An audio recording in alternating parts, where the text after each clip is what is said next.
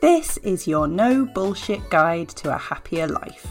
Quick, but not necessarily easy tips to help you to squeeze every last drop of enjoyment out of your business and your life. My name is Helen Calvert. I'm a coach, a business owner, and a parent, and I'm so happy to be here with you. I do swear occasionally, as the title suggests, so pop in your headphones if I'm not safe for little ears. Ready to go? Let's do this. Hello and welcome to this episode where we are talking about fear and anxiety. Woo, that's a big topic. Yeah, we're not going to get it all done in one go. But I do have some thoughts to share with you today. As somebody who has uh, medically diagnosed anxiety, whatever that might mean, but it means that I take medication for anxiety and have done for some time. And it's something that I manage. It's kind of my baseline. So it's not about what's happening in my life. It's just I have anxiety. So with that said, even those of us who don't have some kind of mental health challenge, you know, feeling anxious and feeling overwhelmed is a completely normal part of running a business. And it's a normal part of life. You know, it happens, doesn't it? And we have all these fantastic ideas, Um, these goals, these dreams, uh, things we want to get to. And then there's that little voice, isn't there?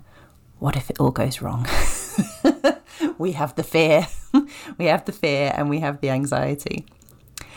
And I really like the phrase, feel the fear and do it anyway. But I like it because of how I interpret it.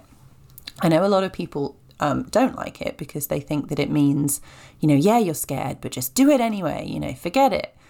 You know, don't manage that fear. Don't look after yourself. Just do it anyway, you know, man up or whatever awful phrase we come up with. That's not how I, how I interpret that phrase at all. So I used to think that there would be a time when I no longer had that little voice, that little, what if it all goes wrong? What if everybody hates you?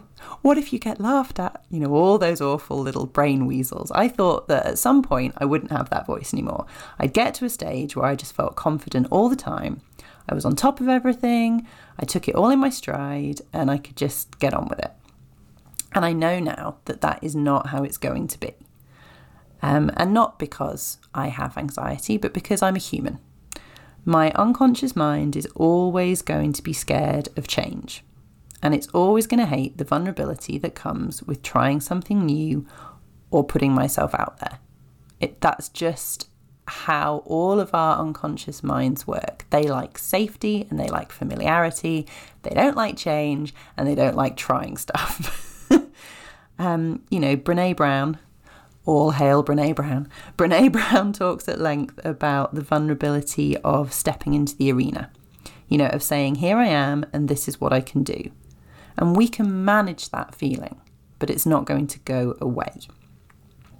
So what I've promised myself is this. I'm never going to let fear hold me back. I'm not going to look at my fears and think that they mean that I can't do the thing I want to do. I might choose not to do things for many other reasons, but I'm not going to make that choice through fear.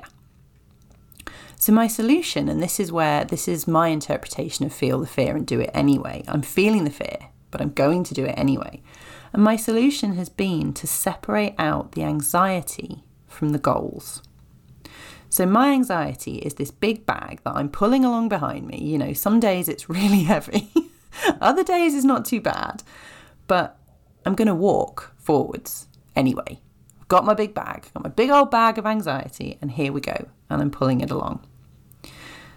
So how do we kind of separate it out? That's the first thing. Obviously, we also need to manage it and, and look after ourselves with it. But how do we separate it out? I think for me, the important thing is to just see it for what it is. You know, we need to recognize what isn't serving us. So for instance, if you think to yourself, um, oh, I don't know very much about this topic. This is something, you know, a topic at work or a new idea. You know, I don't know very much about that. Um, that's something I'd like to know about. You know, as a part, one of my goals might be to learn something about this topic. I'm going to look into some training. You know, that's a sensible way to improve your skills. But if your thought process is, I don't know as much about this topic as other people do, I should shut my mouth and never talk about it ever again. That's unhelpful anxiety. That's, oh, I don't, I don't know anything. I'm just going to step back. And we need to deal with that separately, but not let us let it stop us from learning and growing and achieving. So how on earth do we do that? Right. So this is how. You put it aside. So you book the training course, you sign up for the networking event, you say yes to the meeting, you agree to the phone call, whatever it is, if it's going to get you further towards your goals, you get it done. Okay. And I know that's, you know, that's so easy to say, but you get it done. You put the anxiety, you put your big bag of anxiety to one side, just put it down. Yep. You can wait till later and you get it done, whatever it is. So that's the feel the fear and do it anyway part. We get it done because we know it's moving us further towards our goals. We've chosen those goals for a reason. It's genuinely where we want to get to. We're going to get it done. And then, now this is the crucial bit that I think some people miss out when they talk about just feel the fear and do it anyway. Then when it's done and you're on the path to where you want to be, so you've booked the thing, you've said yes to whatever it is, then it's time to look after your unconscious mind. Then it's time to get yourself feeling safe because your unconscious mind is now panicking. So now is the time for the hot drinks and the warm blanket and the scented candle. You know, feed your senses. Give your mind and body every comfort they desire. Treat yourself with that old excessive kindness and just don't be angry with yourself for having fear that is completely normal and understandable. You know, it's human. So do whatever you need to do to make yourself feel better and don't begrudge yourself that kindness. Go for a walk, have a luxurious bath, sing along to the loud music, whatever it takes to make yourself feel calm. So it's not about saying, oh my goodness, I've got this fear and anxiety and it's horrendous, um, and therefore I'm not going to do the thing. But neither is it about saying, come on, get a grip, just do it, what's wrong with you? And then sort of trying to squash down the awful rising anxiety. It's about putting the anxiety to one side, saying, I'm going to deal with you in a minute, doing what needs to be done, and then picking up the bag of anxiety and being like, right, okay, what do you need? What do you need now to feel better, my little anxious self? And caring for yourself and doing what it is that you need.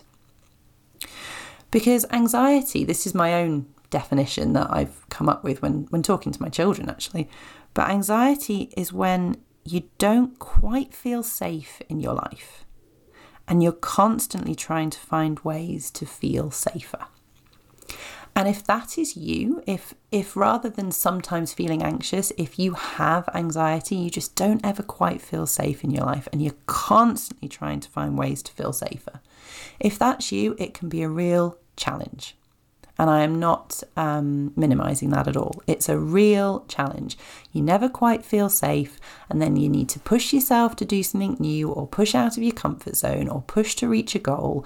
And it's like, you know, just trying to manage this feeling of not being safe is exhausting. But as with everything, this is why I bang on and on about excessive kindness, because you can make yourself feel safe. Your unconscious mind doesn't actually give a damn whether you're having a, a scary meeting or writing a book or doing whatever on earth it is that's freaking you out, the smallest thing or the biggest thing. It, it doesn't actually care. All it wants is to feel safe. So if you literally wrap it up, like wrap yourself up in a duvet and have a little cry, you know, let out some of that stress and talk to yourself in a kind way and have a warm drink and have a nap and do all those things, it will feel safe. It doesn't actually care that you're still having the meeting. It's not bothered.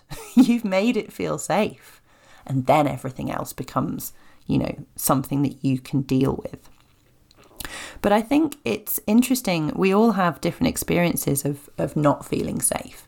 And for me, this is something I'm still working on because I still don't quite catch it quickly enough to stop this from happening.